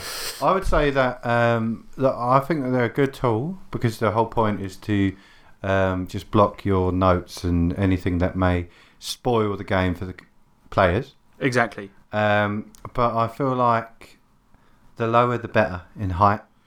I agree. Like uh, the Savage Worlds ones are very. Uh, They're quite good. They're quite small. Hang on one second. Yeah, the Savage Worlds ones are very, very short, and I like them because if you're a person that rolls out in the open, like, then they're very good for that reason. Yeah.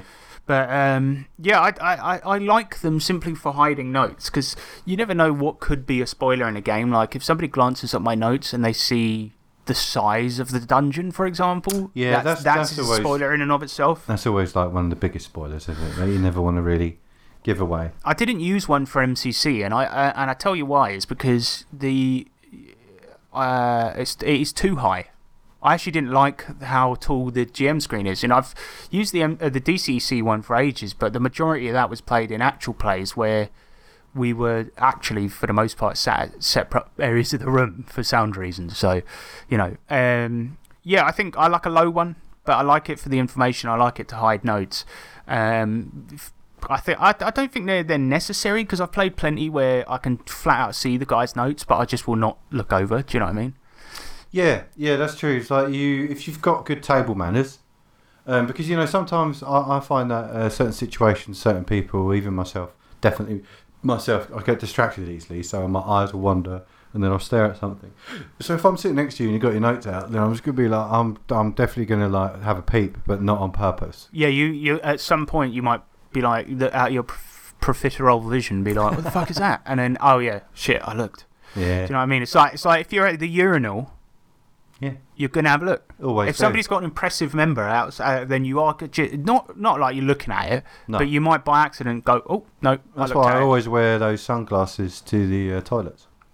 Yes, so nobody can tell, and those uh, the ones with the mirrors on them. Yeah, yeah, yeah. Um, Moonbeam, he says, now that you have fully regressed into the mental state of a 90s teenager, do you prefer to go to skate park or you're out there in the urban jungle grinding on the park benches?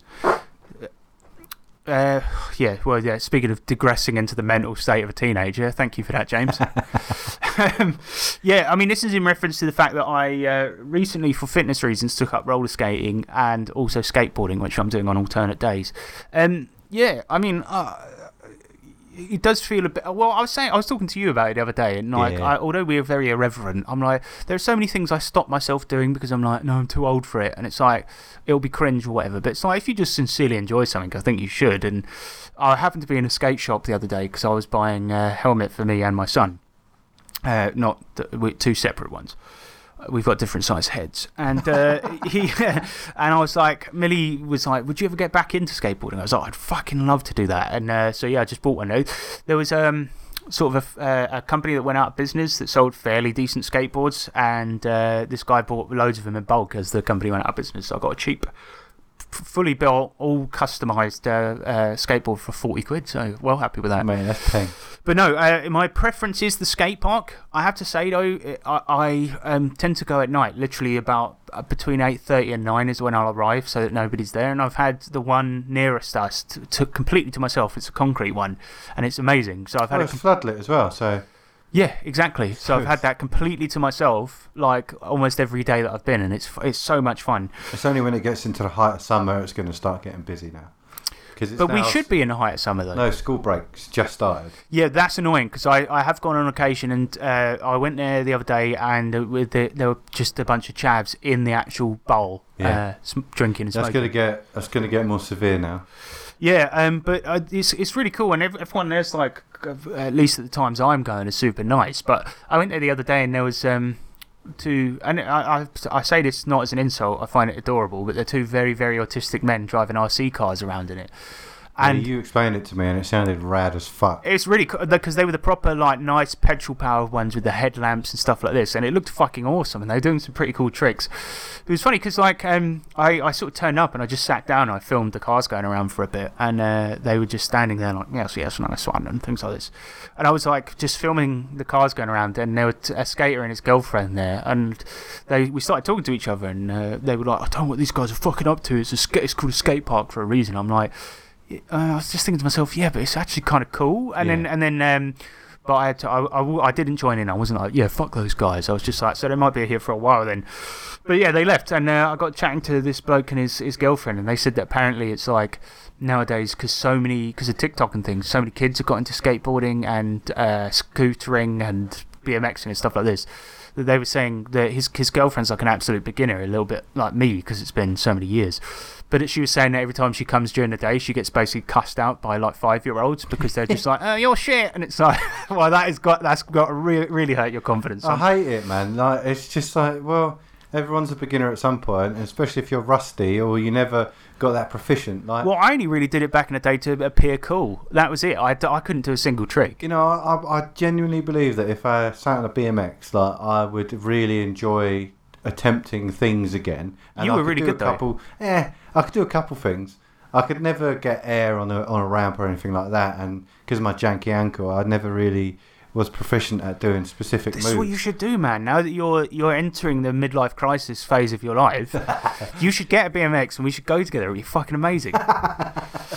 but um, yeah, and I, another thing is like obviously wearing protection is really wildly uncool. But I'm like I've broken my wrist so many times. It's just like dust in there, so I'm just like, well, I'm definitely going to wear protection and just try to not give a fuck about it. But I, mean, will admit, I think I think it's wild how uncool people perceive it to be because Tony Hawk is what is he nearing sixty, and he still wears uh, the knee Of course he does. pads and, and a helmet and everything. But you see videos of people falling off a skateboard and smacking their head. It's horrific. So Oh, it's yeah. like I, I, I definitely wearing a helmet fully. But uh, what I didn't uh, uh, anticipate was how fucking shit my body is now, Mulder. Because I've I've got um, uh, Achilles tendonitis now as a result of skateboarding, so I have to take a few uh, few days off. Um, but that started when I was roller skating, and then I skated on it uh, uh, uh, the other day uh, again. So I shouldn't have done that, but yeah. Well, good, and uh, but I sweat a lot. Uh, but yeah, I'm loving it. But I, I've the skateboard I've got is is made for skate parks, so it doesn't do very well against shit ground, and basically everywhere where it is. So yeah, Yeah. mainly just the skate park. Um, Illicit Illithid loves cock. That's his name. Um, he says questions. The Peter Pan, Alice in Wonderland, The Wizard of Oz, and The Chronicles of Narnia count as isekai. For those that don't know, isekai is uh, an anime genre where tra- characters get transported into another world, and I would say yes, it does. Hundred percent. It, it does, but I suppose the big difference is, is that they the the characters in those do not come from modern day Tokyo, but it's essentially the same fucking idea, isn't it? It is, yeah. Yeah, definitely they do. Um, and uh, he then follows up and he says, What are your thoughts about event timers in games? Recently talked about in the general chat. Should players know when the timer will end and uh, what's it for, or better to keep it mysterious and track it behind the screen? Uh, it depends what's going on. I think if you are trying to make players like solve a problem or a puzzle or get something completed by a particular time, if you whack half an hour down in a real life timer on the table, Mhm. it is great and it creates that suspense. If you're um, having to make someone think on their feet and you give them 10 seconds and count it down um, so that they are not allowed to bounce off anyone or because um, you know that what Like, if it's a particularly tense situation, Yeah. I sometimes do that. I go, What are you doing? You've got 10 seconds or whatever. Yeah. Um, Um, I'm not sure about how many times we've had uh, a behind the scenes timer, um, but I feel like most of ours has been up front. I, I- yeah, I, I tend to prefer an upfront one uh, for several reasons. Like, like say for example, if, if in my notes it says if the players make noise in this area, somebody will come rushing in in two turns, right? Yeah. I, I think I think often what I would do is I'll I'll um, just go. I, I, I not necessarily put the timer dice like some people put the dice down and then count count it down right to say in two rounds this is going to happen. I might go. You hear footsteps coming from uh, uh, from far away. Roll it secretly behind the screen. I'll be like, and then I'll give a vague sort of like, oh, it'll be there in. You hear it, it's getting closer. It's closer now. Like you know what I mean.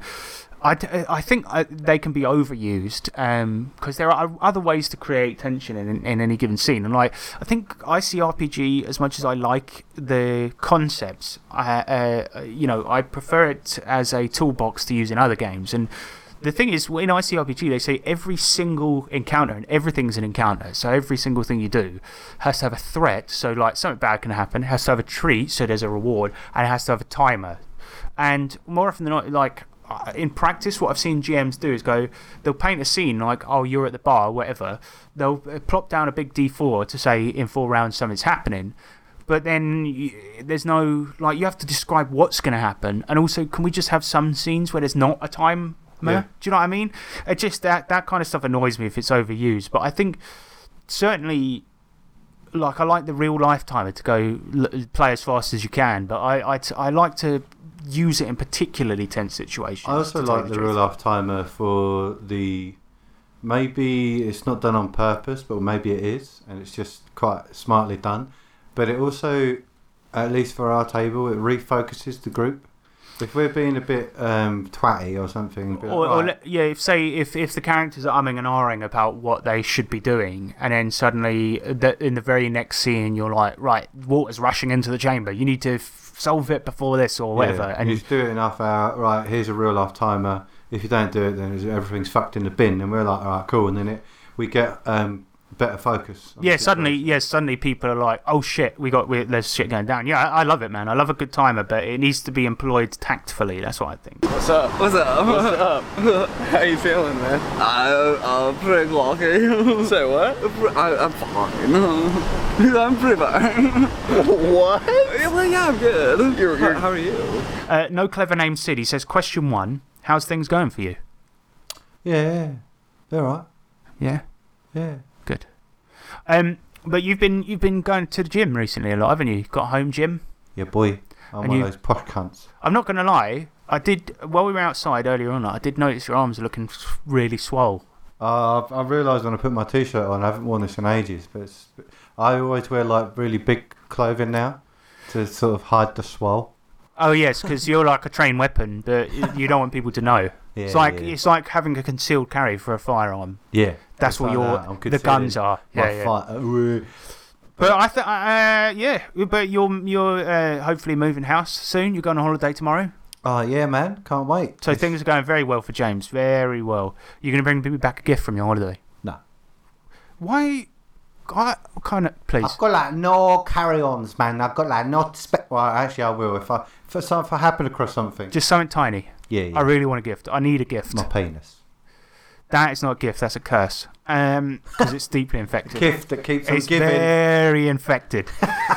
very infected. Um, no, and uh, I'm all right. Yeah. Cheers. Question two. He says, "Will we ever see the return of Sandwich Worlds?" Which, for those that don't know, I used to be on a podcast called The Wild Die. It was a Savage Worlds podcast, and um, I did a segment on it where I talked about sandwiches because I'm an idiot, and it was rubbish. And so, no, you will never see that. And question three says, "Do you like the podcast? Is it nice?" No. We don't like it. It's terrible. And fuck you for even asking. You bitch. You bitch. Barkle the Infamous, he says, request more reviews of one page RPGs and other offbeat slash overlooked RPG materials. Alright, so the one page RPG kind of thing, while I agree with your proposition, you know, we could just, that would take over the entire podcast. There's so there- much. There's thousands that come out, out what, every fucking day. You know But why? Because they're just- easy.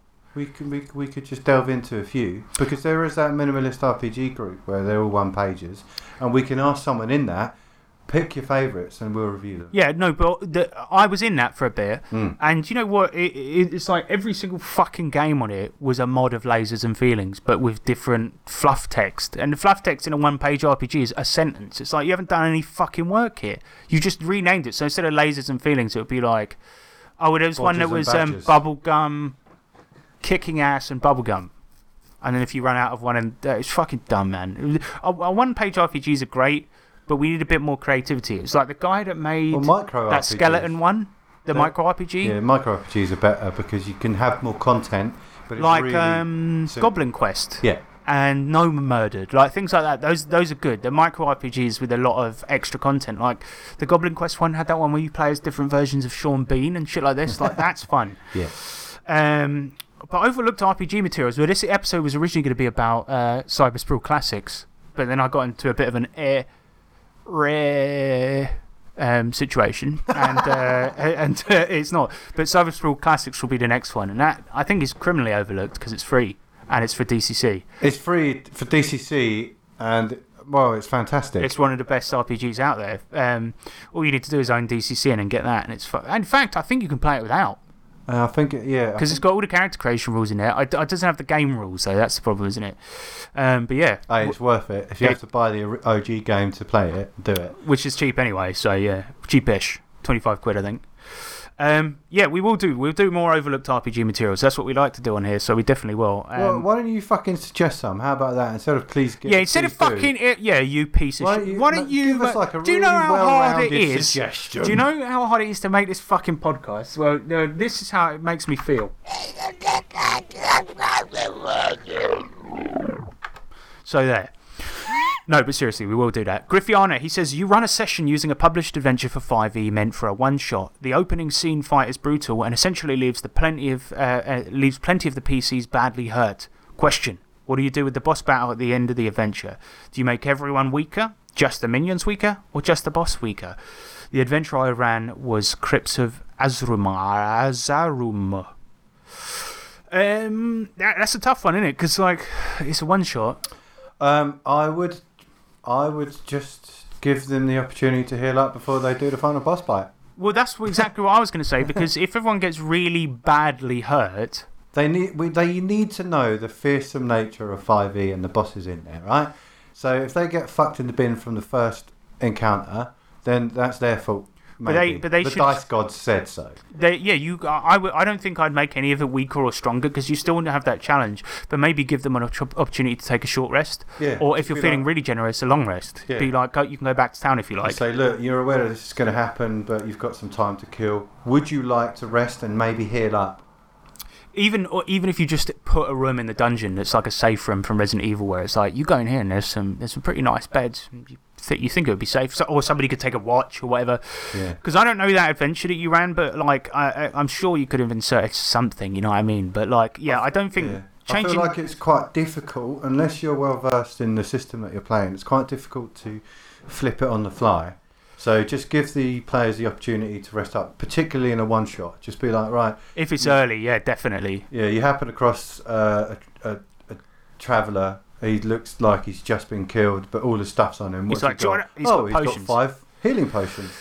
But um, I think the trouble you run into is when like you have uh, characters that die at the very beginning of a one shot because that's you, there's very little way you can come back from that. Yeah, there's only like a couple ways. One is uh, bring out the other character sheets you have lying around. The other one is to uh, change their surname. Well, that's what. I, yeah, yeah, yeah. Just be like, all of your. We start the adventure from the beginning. Change the first name. Be like, all of your sons have now come to avenge the previous guy. yeah, there we go. That's that's one way out. And um, also, yeah, like James said, like have some spare character sheets because, like, I tend to if somebody's died really early on, I'll have a backup character and be like, insert them into the adventure somewhere. I mean, the easiest way, if we're talking typical dungeons, is like. You know when you go, oh, Hear you fight, footsteps coming behind you. Or What you- could it be? Oh. and it's another adventurer. Yeah. yeah. There you go. Easy. um, I I do understand where you don't want to be be in this sort of realm where you're like um giving them a freebie. yeah. But I think if it's tactfully placed and well done, you can kind of get away with it. I mean, fucking, it's it's a difficult one, but ideally, I think just give them an opportunity to rest is the best way, or and bring spares. Just say to them, right, once we're through these characters, the adventure's over. I've got about six here. If you've got four players, you've got two spares. And just Yeah. be like, but if everyone dies, well, then it's fucked. um, and a lot of DCC adventures sort of ramp up to the point where at the end they tend to become ridiculously hard. Yeah. Um, and that, that's kind of the fun of it, like watching all the characters die in hilarious ways and seeing what happens to the ones that succeed. You are not a tree. That type of thing. Um, that's a bit of a deep cut that was on a bonus episode, and I'm not going to explain it. Yep. Um, Dr. Mumson, he says, serious question for me for once. When my group plays DCC, almost all of my players have a huge problem with mighty deeds. I've had them look at examples given in the rulebook and also try to explain what the deed should have some kind of utility. For example, pin down or push back, or even just say, I want to hinder this en- enemy from making its next attack. But they shy away from doing a deed and just use the deed die for attack and damage bonus. So my question is, how do people do, how do you get people to do deeds? So quick explanation is in in in, in like uh, D and D and stuff. You have feats, right, which are like special combat maneuvers that your character can do. Uh, in DCC, they've extrapolated it out to where fighters um, and dwarves, I think, a mighty deed die where it's like you're you get a non-static bonus to attacks and damage. So it's a dice that you roll with attack and you roll it with damage, and it uh, well you roll it once and it, it pluses to both. Now, if you get above a three on that, you can also pull off some kind of maneuver. Like, for example, you might send an enemy prone, you might blind them for a round by poking them in the eye, you might disarm them, whatever. So you describe some cool attack that you're doing as well as just hurting them. That's the way they've sort of made the feats a bit more fluid, as it were. Um, and yeah, I have the same problem. I have this. Uh, I mean, how many times did you ever hear a mighty deed go off in our actual plays, Mumson? I mean, it was not often.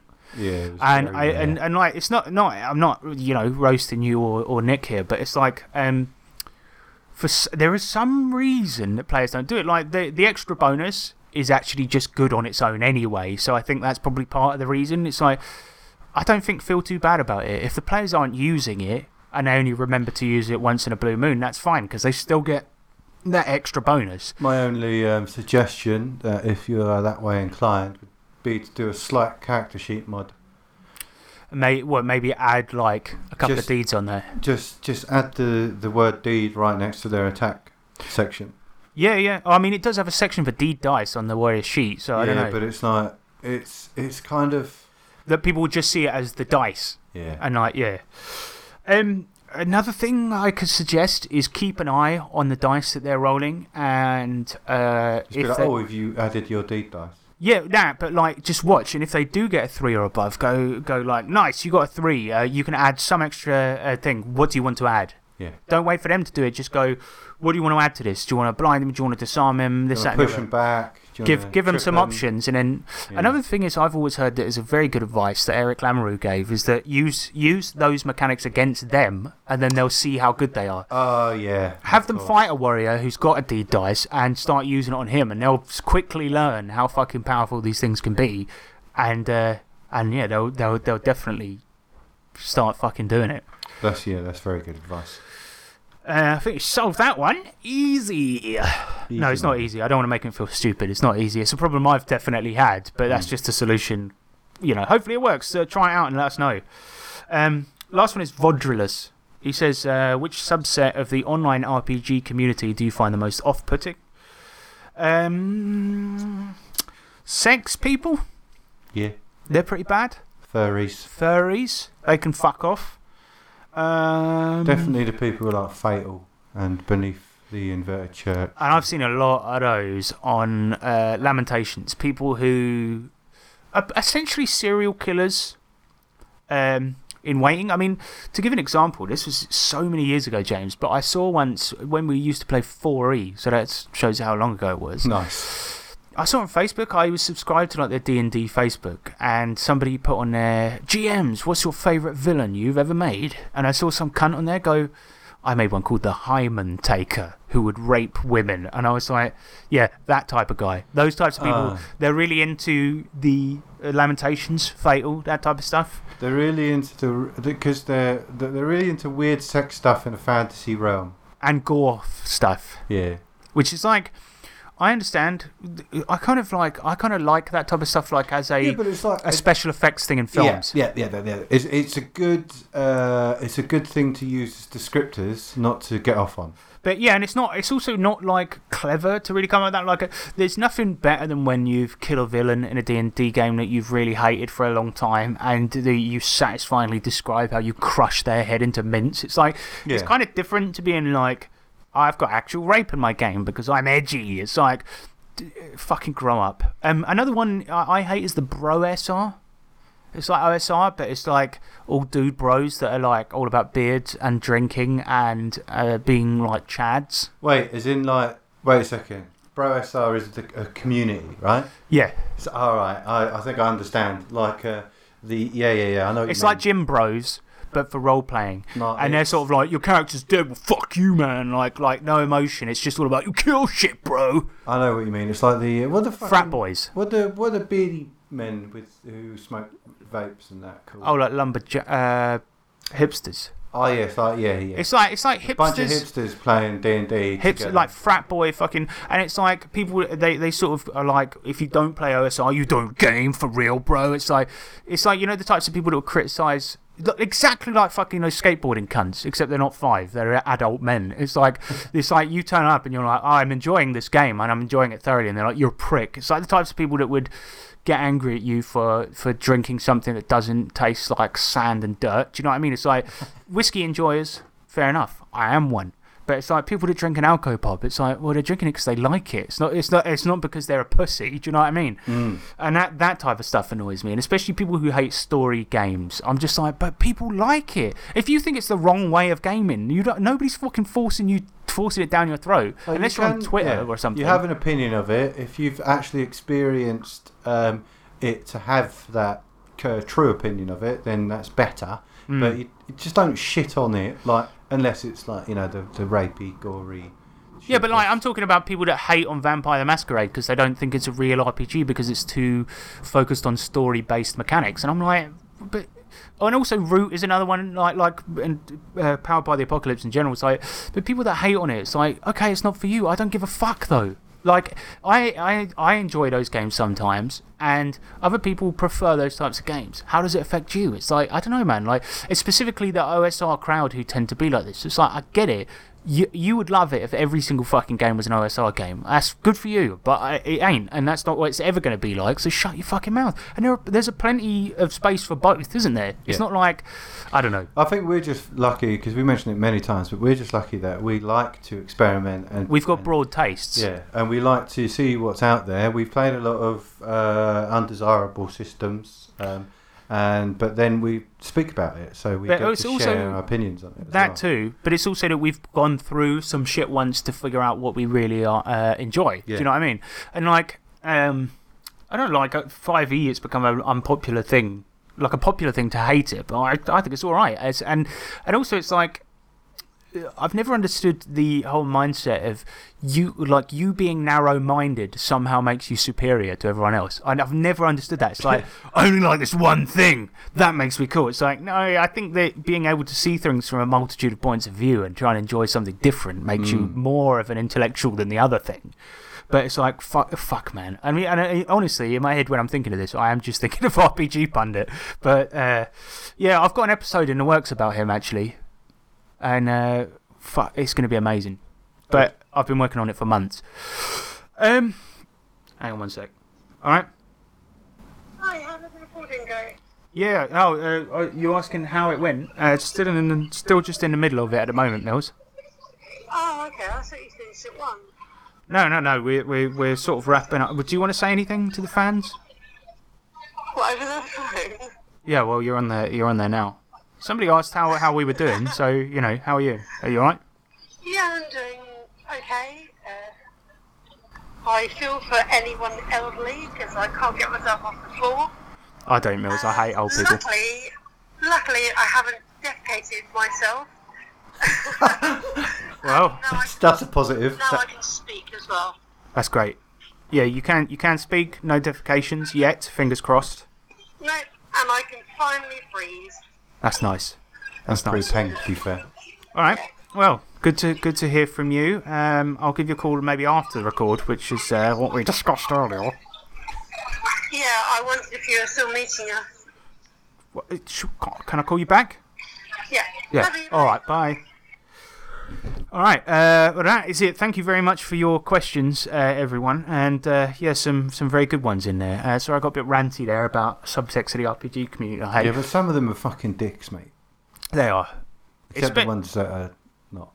Except uh, the ones that are dicks are dicks. Yeah. That's just a fact. Like we said, we're dick experts, so we know them. Uh, that and vegans. Sure. Bad vegans. That's my most hated one. Um, all right, cool. Let's do an outro, shall we? Yeah. That lowers your attack points because you're scared! All right, uh, everyone. That was uh, another podcast, and uh, I'll-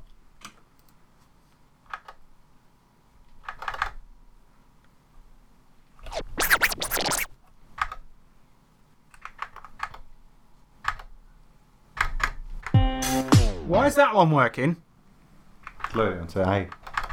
All right, I'll do that. Uh, all right, ladies and gentlemen, thank you very much for listening to the 3T RPG. Give this a minute.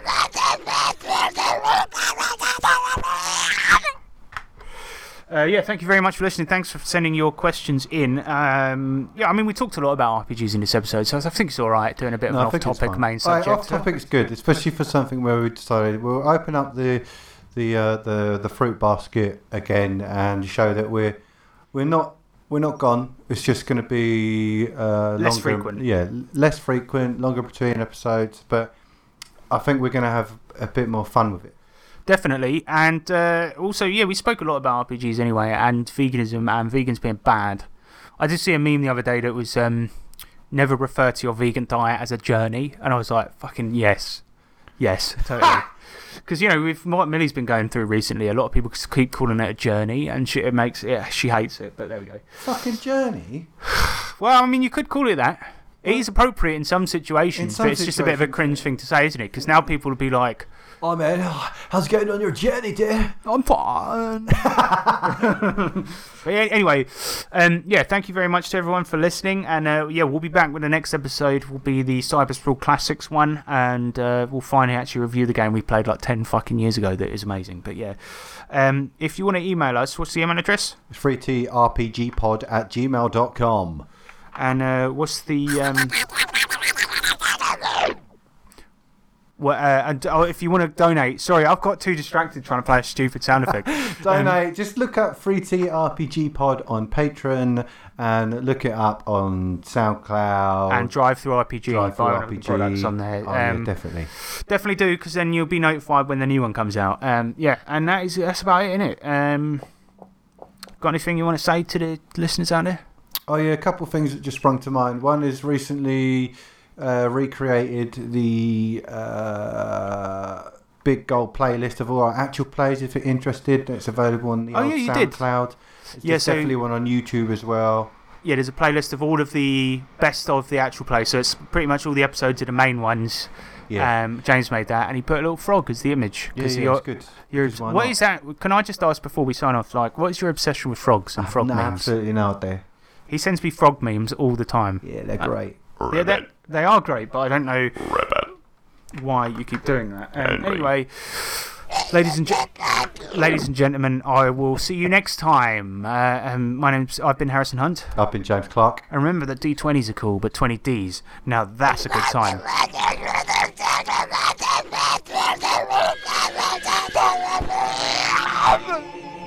it really, really gonna go now. Bye. It red.